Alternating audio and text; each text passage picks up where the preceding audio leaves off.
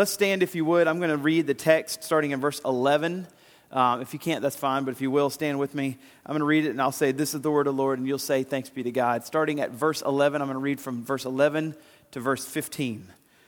Uh, verse 11 In him also you were circumcised with a circumcision made without hands by putting off the body of flesh by the circumcision of Christ, having been buried with him in baptism, in which you were also raised with him through faith in the powerful working of God who raised him from the dead. And you, who were dead in your trespasses and the uncircumcision of your flesh, God made alive together with him, having forgiven us all our trespasses by canceling the record of debt that stood against us with its legal demands. This he set aside, nailing it to the cross. He disarmed the rulers and authorities, and he put them to open shame by triumph, triumphing over them in him. This is the word of the Lord. Thanks be to God. You can have a seat. Let's pray. Lord, thank you so much for your word. Uh, thank you for the gospel, which these verses are just absolutely rich with the good news of what Christ has done for us. And so I pray, Lord, that you would help me preach uh, the text faithfully, that you would help me uh, speak clearly and give. Um, give insights from the Holy Spirit, but also I pray, just like everyone here, that you would teach me also, along with everyone here. Uh, and as we see and understand the gospel more that might not know you, Lord, that you would, you would save them this morning. You would quicken their hearts and let them see the beauty of what Christ has done for them on the cross and that they would be saved. We love you. We praise in Jesus' name. Amen. So, as promoted last week, this text is primarily just the gospel. So, if you're wanting to know what's the main point of the text, you know, in preaching, you always want to try to uh, say the main point of the text immediately, and it's pretty obvious it's the gospel. So, the gospel, Colossians chapter 2, starting at verse 11 through 15. It's a straightforward kind of text. As I was prepping, I'll give you a, a little insight of what I was thinking to try to, to know how I organized it, uh, no, how Paul organized it, and how I tried to discern Paul, through the Holy Spirit, organized it. So, generally, uh, texts are generally arranged by either indicatives or imperatives. Um, and so, indicatives are like these are things that the text is indicating about what's true. Imperatives, these are things the text is indica- are telling you about what you should do. It's imperative that you do this. Do this. And so, I, I, immediately, when you're talking about the gospel, they're indicatives. They're not necessarily so much imperatives. And so as I was looking at it, uh, because there's four kind of aorist uh, tenses that, that, that kind of come out like telling you who you are whenever you're reading it, forgiven, things like that. And so when it's telling you those things, I mean, these are things that are happened in the past that are true of you now. So those are pretty good things when you hear, like, they happened in the past as in they happened 2,000 years ago. They're still true of you now as in you can't lose it, as you haven't lost your salvation. These are great news. And so I was looking at it, but those, uh, as I was going through the week, I was thinking, okay, I've got four points here. This is what it seems the text is really wanting to drive at as, it, as it's telling us about the gospel. Um, but as I was reading it more and more and more, um, I made a little bit of a switch, a little bit of a switch. Instead of having kind of those four aorist tenses that are phrases about the good news of the gospel, where it was really heavily about us, I switched it kind of from a, a man centered perspective, because I think this is what the text is, to a God centered perspective. And there's three kind of elements here about the gospel. And so I have three glorious works of God. So it's, it's not where it's so much about us, but it's about what God has done uh, in the gospel and how we're basically the, the beneficiaries of these things. Those aorist tenses are still there. I'm still going to go over them. I'm still going to show you those things. But what I see in the text are really ultimately three big picture things about what God has done in the gospel. All right? So uh, we're going to see those. The first one is verse 11 and 12. The second one is verse 13 and 14. And the third one is verse 15. It's pretty, pretty, pretty simple as it's laid out.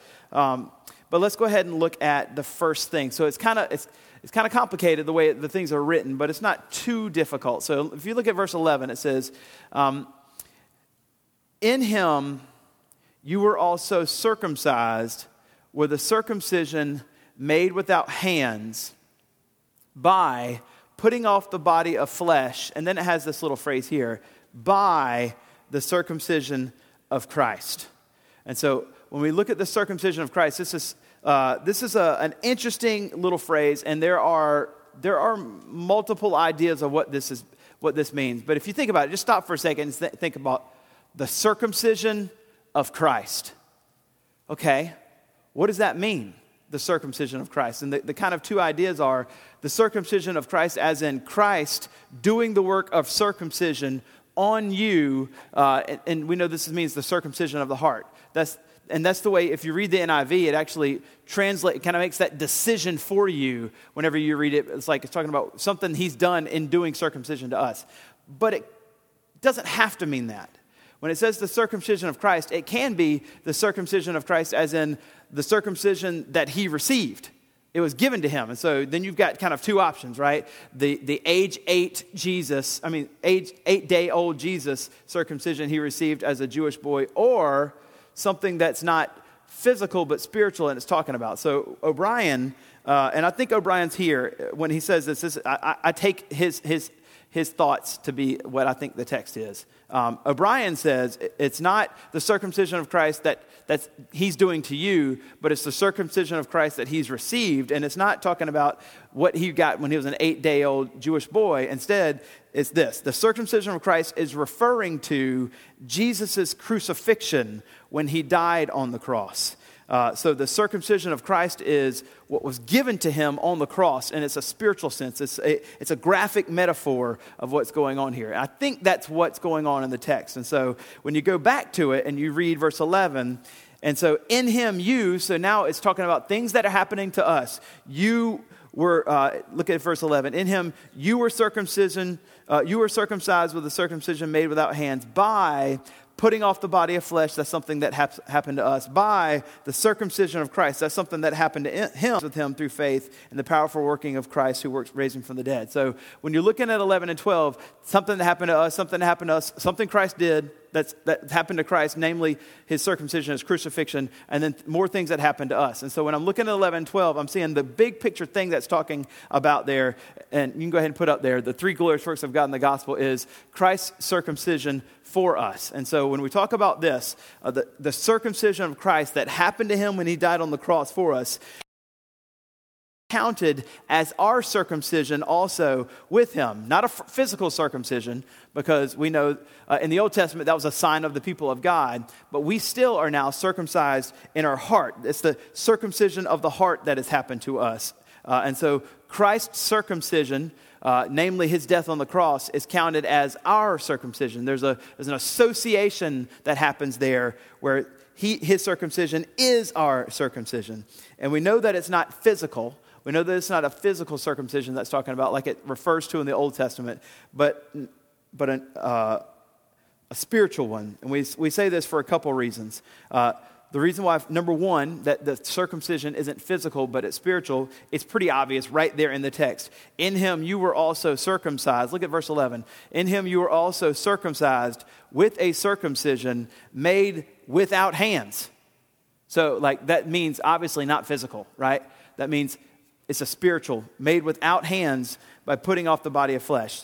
Also, uh, we know it's not uh, a physical one being referred to because in Romans chapter 2, Paul expounds on this particular idea of a Christian circumcision and just explicitly says that it's a circumcision of the heart. So if you look at Romans chapter 2, verse, start at verse 28, for no one is a Jew who is merely one outwardly, nor is a circumcision outward and physical, but uh, a Jew is one inwardly, and a circumcision is a matter of the heart by the Spirit, not by the letter. And so, this circumcision that he's talking about, that we have also received in Christ, is not a physical one, it's a spiritual one. If you're in Christ, you, ha- you have had your heart circumcised, mean, meaning uh, the old man has died, the new man has come. There's something that's happened to you.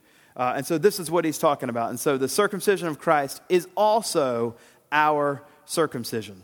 Um, and it's happened to us spiritually. We, as Philippians 3 3 says, we are the circumcision uh, who worship by the Spirit of God and glory in Christ Jesus, and we put no confidence in the flesh.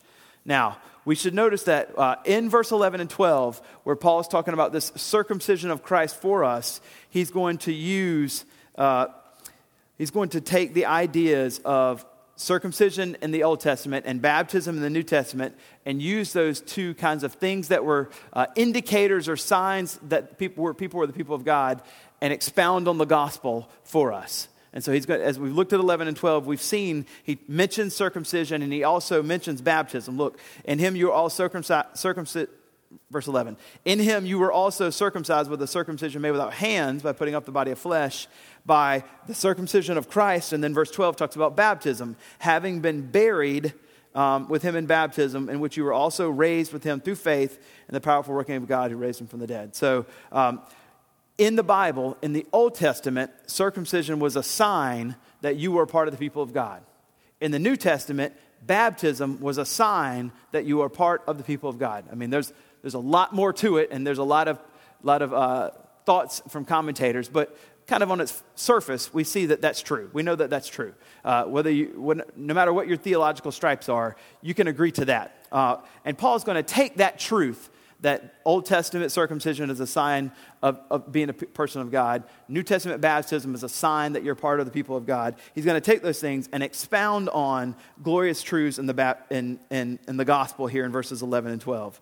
And so, uh, as we know, our heart must be circumcised uh, in order for us to no longer uh, follow after detestable things, to, for us to no longer uh, pursue sin anymore, for us to really treasure Christ, our heart must be circumcised. And so, as Christ had his circumcision, namely the cross, it's now become ours. And because of that, what follows then in verses 11 and 12 are three glorious effects of Christ's circumcision. So, uh, you can yeah, leave it there. Just stop there for a second. So, what follows that we're going to see, we're still under verse uh, 11 and 12. We're still under this big picture, glorious tr- work of God in the gospel, which is Christ's circumcision for us. He's going to list out three things, uh, the three glorious effects to us.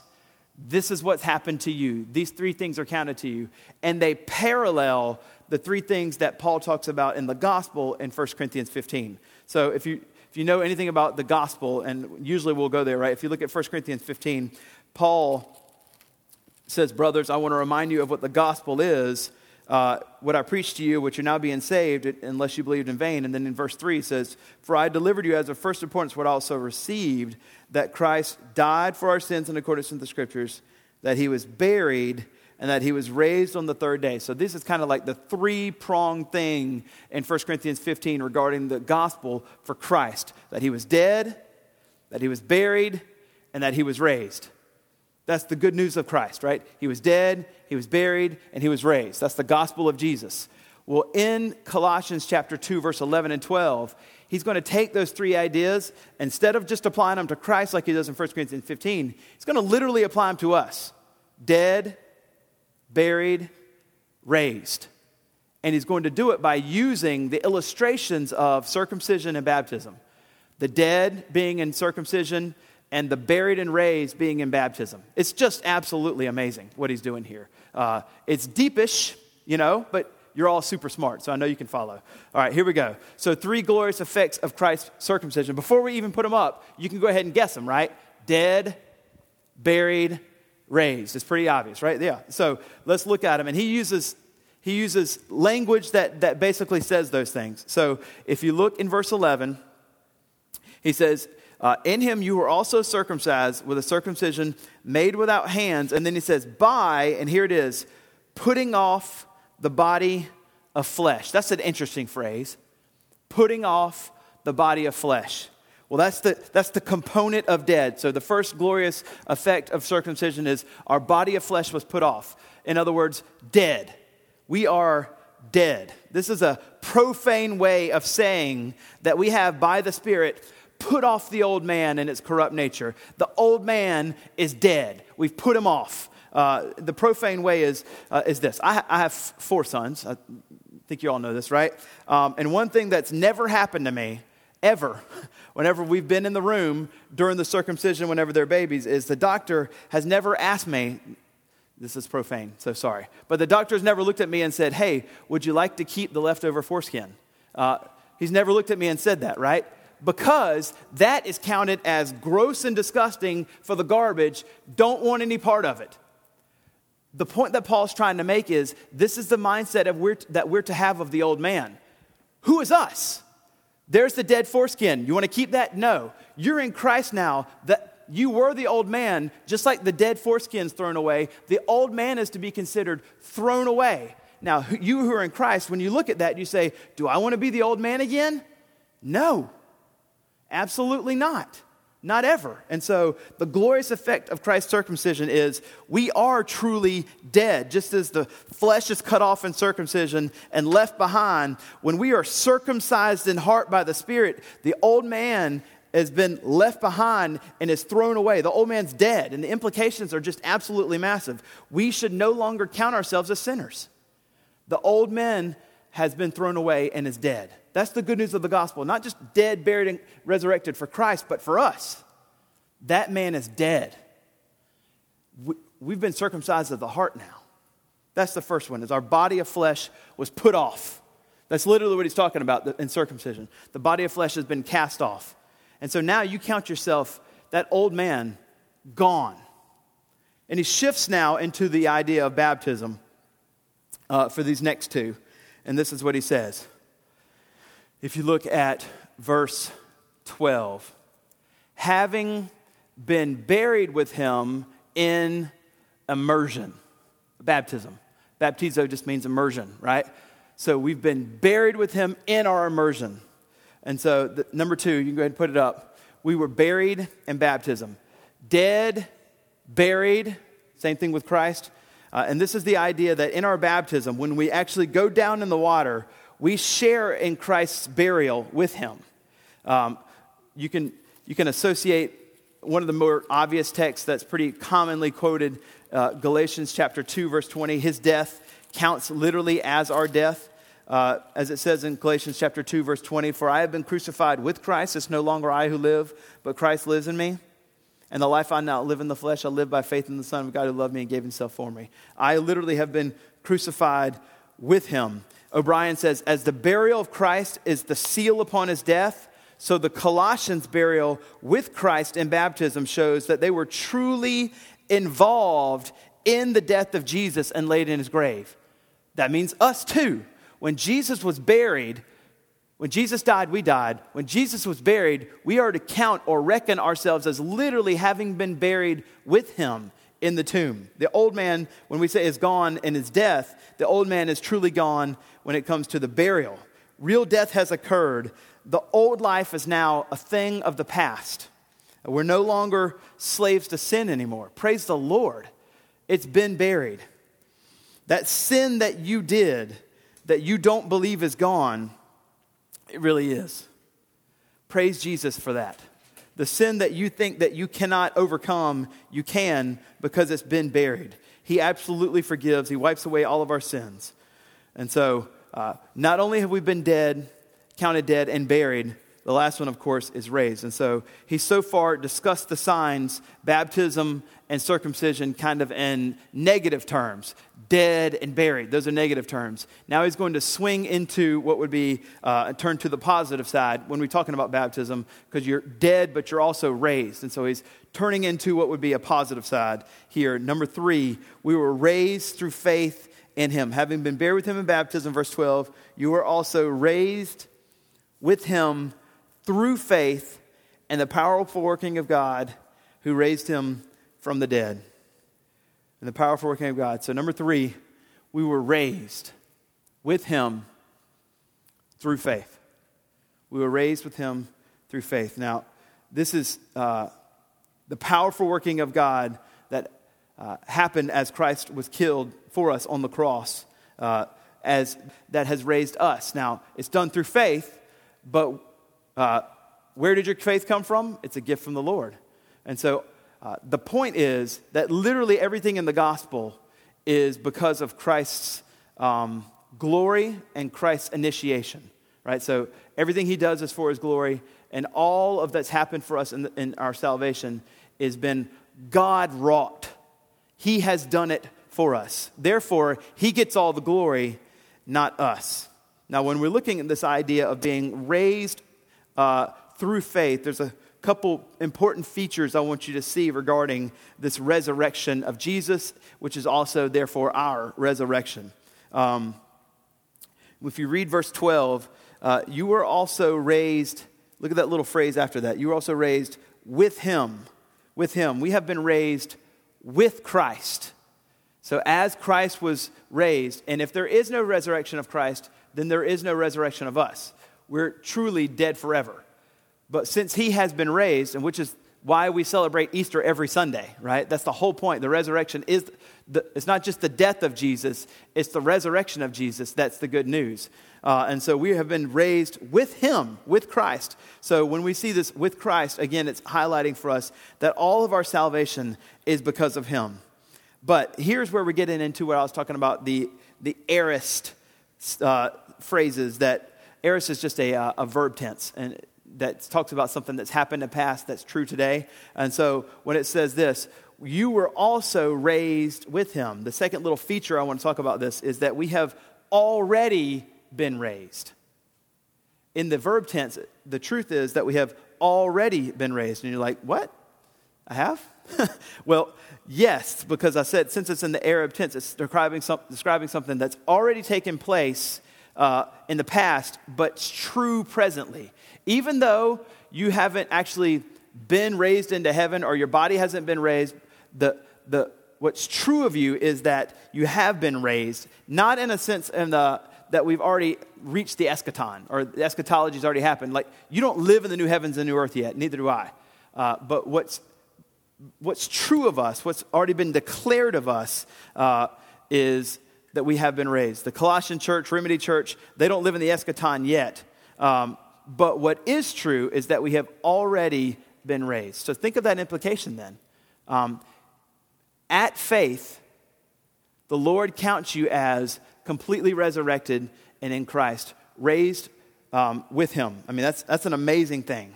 That's an amazing truth that's already been declared of us. So here's what all this means. When we're looking at point one about Christ's circumcision and these glorious effects, here's what, here's what all this means. O'Brien says it this way The apostle asserts that with the believer now, that's, that's everyone in the room if you're in Christ, you're no longer a slave to sin. You're no longer a slave to sin because you have been crucified with Christ. So, if you believe the lie from the enemy that certain sins still rule and reign over your mind and heart and life, that's wrong. And that's not true. And the gospel is bearing witness to that. You are not a slave to that. Don't believe that. It is not true. You're no, no longer a slave to sin because Christ, we have been actually crucified with Christ and raised. He has been, free, uh, he has been freed from the dominion of this slave driver of sin. That's us. We Christians now, we participate in the new life now, and we can walk in this newness of life. The emphasis of the passage falls upon the believer counting himself dead to sin, not letting sin reign in his mortal body, presenting himself to God, and surrendering his members or his body as instruments of righteousness. And all of this is declared as true over us right now. That's pretty good news. This coming Tuesday, when you're feeling like garbage again, just like me, this is what's true. These are the kinds of things we have to, that's why we preach the gospel to ourselves every day. We have to remind ourselves of these kinds of things continually um, because uh, we will absolutely become completely defeated.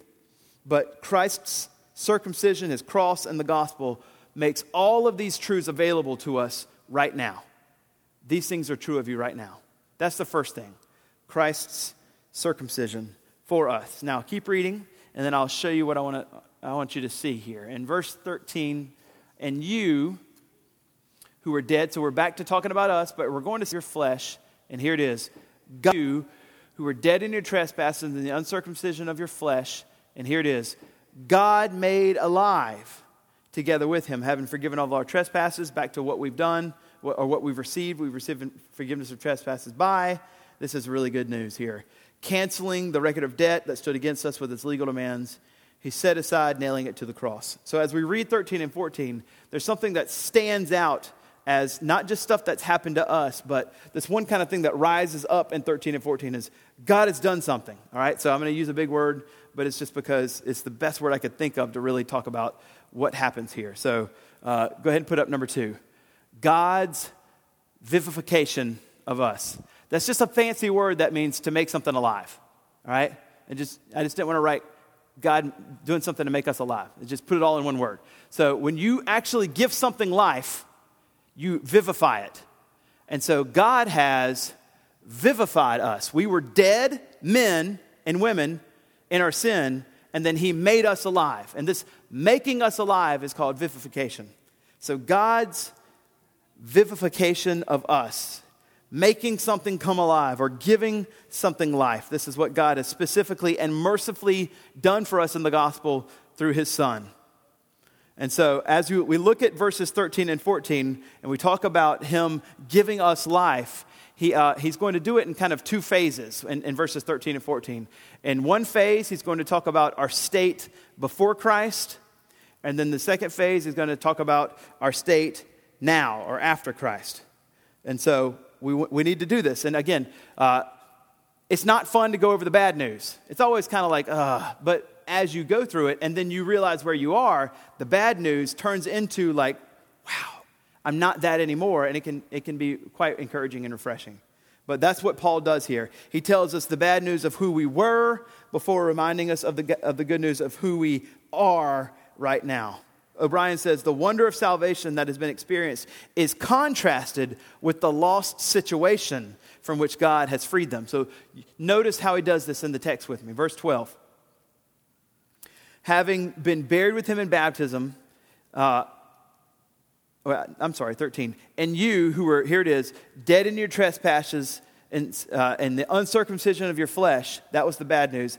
God has made you alive, having forgiven all of your trespasses by canceling the record of debt that stood against us with its legal demands. He set aside, nailing it to the cross. So you can see the state before and then the state afterwards. And the pastors are called in the first part of verse 13, uh, not for too much emphasis to make us just absolutely despair, but instead to draw our attention to the wonder of being saved by Jesus. And so let's look at the state before, and then we'll see the state after. I think I have a state before. Verse 13. We were dead in our trespasses, we were in the uncircumcision of our flesh. Verse 13. And you were dead in your trespasses. Before Christ, all of us were dead and under the dominion of death. Spiritual death reigned in us. It reigned in us.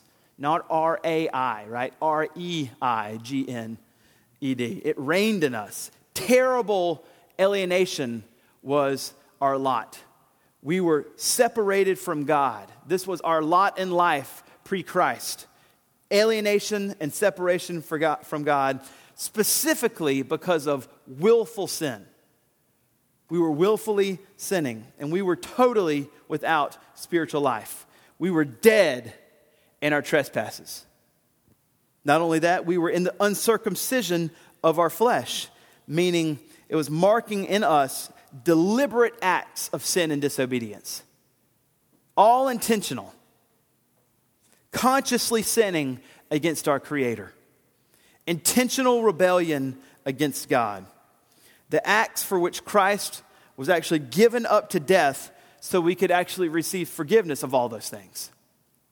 We were in the uncircumcision of our flesh. The old man that I spoke of before was ruling and reigning and having his way, doing everything he wanted. And then that flesh was circumcised off, and the old man is cast away as dead in Christ. That was our state before, and death was assigned to us, and wicked and willful and sin ruled and reigned in us. That was the state before. You know, as Ephesians 2 4 says, but God, right? And then we have this glorious thing of, but here's what's going on now. He, he, he even does that for us. You were dead in your trespasses, the uncircumcision, and then he just goes, he leaves off the little, you know, the little but and says, God made you alive. It's the same idea as he says in, two, in Ephesians 2 4. Uh, and I'm sure you know this, but Ephesians and Colossians are almost kind of like mirror books. They, they, they have very, very similar ideas spread throughout. But Ephesians 2 4 says it this way But God, being rich in mercy because of the great love with which he loved us, uh, even when we were dead in our trespasses, made us alive together with Christ. By grace, you have been saved. Ephesians 2 4 and 5. And so our state now is of our trespasses. And so um, he has this, these next little phrases where uh, they kind of connect to each other. If you, if you, if you sentence diagram, y'all remember back in grammar when you do sentence diagrams? You, the sentence diagrams are going to all connect to each other. So if you look at this, um, you, will be able to see it. So, um, verse, let's go back to 13. God made us al- alive together with him, having forgiving of us of all of our trespasses. So the point is, uh, we have been made alive because our sins and trespasses have been forgiven. So God made us alive with him, having forgiven our trespasses. So the reason why we're alive is because God forgave our trespasses. And then the same idea next after that.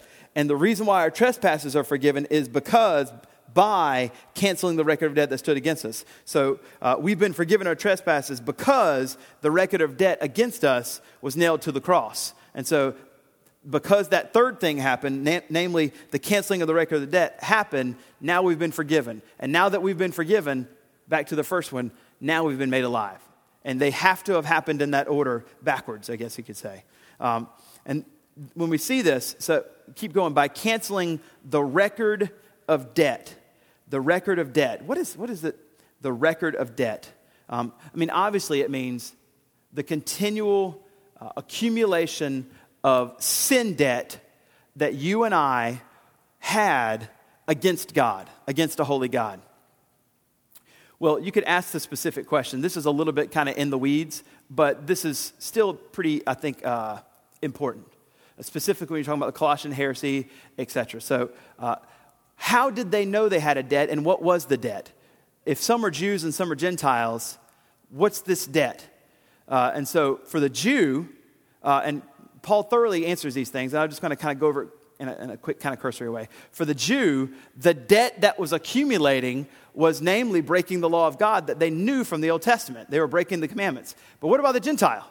They didn't know this. Well, Paul covers this also in Romans chapter 2, I think it's verse 29, uh, that the law is written on their hearts.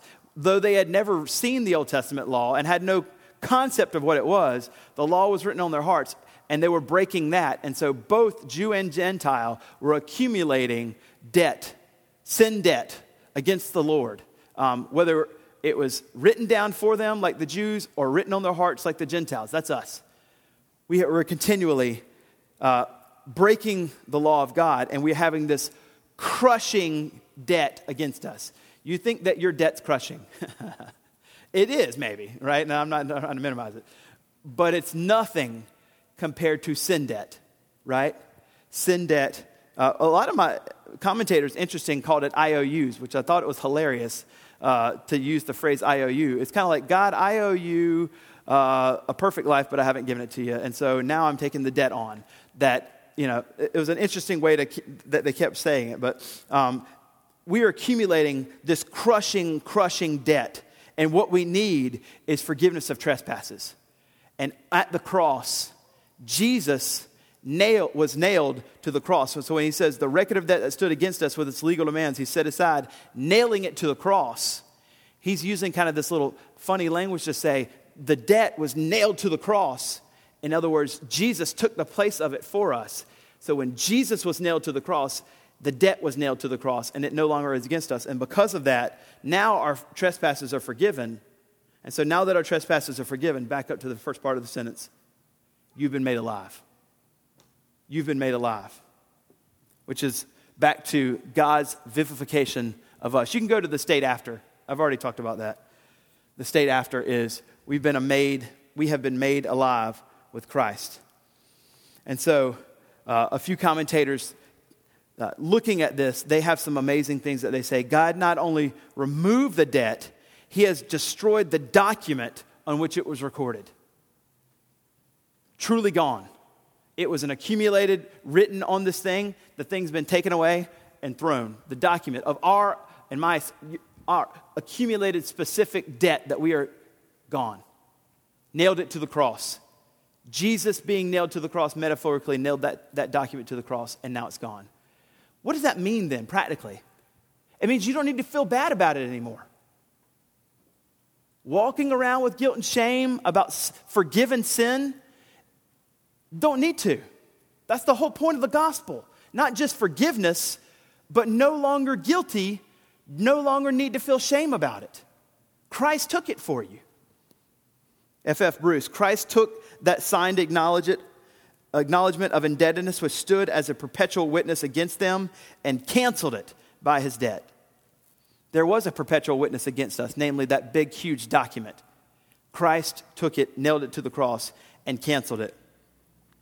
Garland, God nailed the incriminating list of unpaid debts to the cross. That's Jesus. He became sin, as it says in 2 Corinthians 5. He became the incriminating list against us. So here's the application. Here's what it means. O'Brien says the metaphorical language shouldn't be pressed too much, but, but he says this God has canceled the bond. God has canceled the bond that was against us. There's a bond against us, it's been canceled. Nailing it to the cross. And this is a vivid way of saying that because Jesus was nailed to the cross, our debt has been completely forgiven. Just think about like if you're if you're massively in debt right now and somebody just said, gone, you'd just be like, wow, is it even real? Like, I don't even know what to do right now. I'm gonna go buy something. You shouldn't, right? but he has been like gone. The weight of that that was on your shoulders that's been lifted off should just be the most refreshing. Like, oh my, unbelievable, Lord. Because that sin debt is far more crushing than any financial debt that we can have. And so, what it means is the canceled bond, the bond that was against us is canceled. A vivid way of saying that Christ was nailed to the cross and our debt has been completely forgiven. Who was nailed to the cross? Not me. Praise the Lord, because I should have been. Not you. Praise the Lord, because you should have been. Who was nailed to the cross? Jesus was nailed to the cross. Meaning, being nailed to the cross means that the debt we owe is gone. Not a trace of your debt remains, which means not a trace of your guilt or your shame should remain anymore. This gospel is amazing. Christ's message of forgiveness is amazing, which means he has truly cast our sin as far as from the east to the west. Psalm 103:12. So, the second glorious work of God in the gospel is God's vivification. You are truly alive in every sense with no guilt and no shame. That first one, if you remember, the first one is Christ's circumcision for us. The second one is God's vivification of us. And the third one is God's triumph over all. It's still all about Him. Number three, God's triumph over all. Verse 15, you can see it. He disarmed the rulers and authorities. A lot of debate on rulers and authorities. A lot of debate.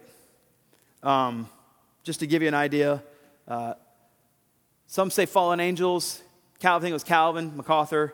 Uh, some say just principles and powers, O'Brien, uh, Garland. Some say forces, principalities. Um, there's a lot of things that it can be, right? Um, but we can still say, whatever it is, he still is triumphing over all of them. He's bigger than all of them. It's still all about him. So, uh, God's triumph over all things, verse 15. He disarmed all the rulers and authorities and put them to open shame by triumphing over them. There it is. Not only did he disarm them, but he triumphed over all of them. The point of this verse, then, uh, is not necessarily to figure out exactly who, because I think it's just all of them. I think, yeah, you're all right, commentators. Well, you know, who am I? But that's what I think it is. Um, but the point of the verse is not necessarily to figure out exactly what it was, because it's all of them anyway, ultimately. The point of the verse is to highlight that Christ is the only one that takes the guilt and sin away from his people. And so he is the one who's triumphed, and he's the one that's glorious. That's the point. And sin has not just um, any guilt on us anymore, but it has no hold on you anymore. The guilt's wiped away, but the hold that it had, like, I've got to sin. No, it doesn't, because Christ triumphed over it. He's over it now. He's over you. He triumphed. He, he's in charge. And so that hold that you think it has doesn't have it. God's triumph God's triumph that's being pictured here is one of celebrating military victory in the streets. Uh, you won the huge war. I mean, I, I wasn't present, but uh, you, we've read stuff. Like the streets uh, after World War II was just victory and triumph everywhere, right? All over the streets of Europe. People are celebrating in parade like fashion. We have won. Nazism has been destroyed. In a much grander scale, this is what's happening here. God's triumph is being pictured as celebrating a military victory in the streets. And so when you read um, triumphing over them, put them, in verse 15, he put them to open shame by triumphing over them. You should read it more accurately as celebrating triumph over them. So uh, the, the participle isn't triumphing, the participle's celebrating. So we have literally, we're celebrating the triumph. Triumphing just sounds like, oh, we won. Celebrating is like we have won and we're partying about it. Like it's a big deal. So celebrating triumph over them. This is what's going on. It's like leading a, a victory parade. Um, one writer says it this way God parades these powers and principalities or forces or fallen angels or whatever you want to say. God parades these uh, these rulers and authorities, victory that he has. Their period of rule is finished. They must now worship and serve the victor. These authorities are not depicted as gladly submitting, uh, surrendering, but as submitting against their wills to a power that they absolutely cannot resist. Which means there was, there's no yin and yang here, like good versus evil, equal power stuff. It's here they are, and here's God. At any moment, they're done. And that's what happened. He's infinitely more powerful than they are. And so God's triumph does two things. You can see him right in the text there. He disarmed rulers and authorities, and he put them to open shame. We'll talk about each one of those. He disarmed rulers and authorities. As I've said, uh, devil, demons, fallen angels, forces, powers, rulers, authorities lots of debate on what all this means, if it's like inanimate things or actual things. Uh, but the point is that whatever power they had, when it says he disarmed them, it's literally like stripped them. He has stripped them from any kind of grip, whatever they are, whatever grip they had on you, that, that power's been stripped away. So it's not just that the guilt and the shame are gone, but the hold that you think they had also. He held their hand until they had to let go. They tapped out and they're done. It's over for them. That's the point that's trying to make here. What, whatever it is you think in your former life that was pushing you to sin, whether it be yourself, but also any other kind of thing, no grip on you whatsoever because Christ triumphed over them. And this is, this is interesting, where it says, He put them to open shame. Open shame. Uh, deigmatizo, the verb deigmatizo, open shame, only used one other time in the Bible. Only used one other time in the Bible. And it's in Matthew chapter 1. Joseph did not want to put Mary to open shame, and he wanted to divorce her quietly because he found her to be with child. He didn't understand what's going on. This is emphatically the opposite of that, right?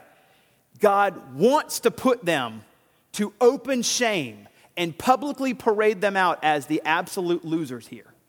That's what he's saying here. He put them to open shame. It's literally uh, as public as it can be. This is exactly what Jesus is doing with these rulers and authorities. He's exposing their true character to everyone and making them an open example that everyone should openly ridicule.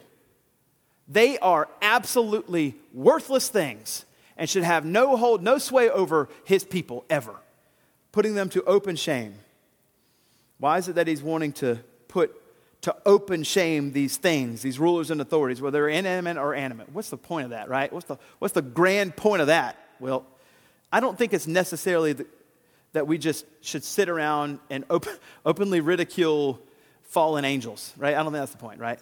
It's the contrast, right? The point is it's mainly highlighting the overwhelming nature that Christ Jesus is glorious.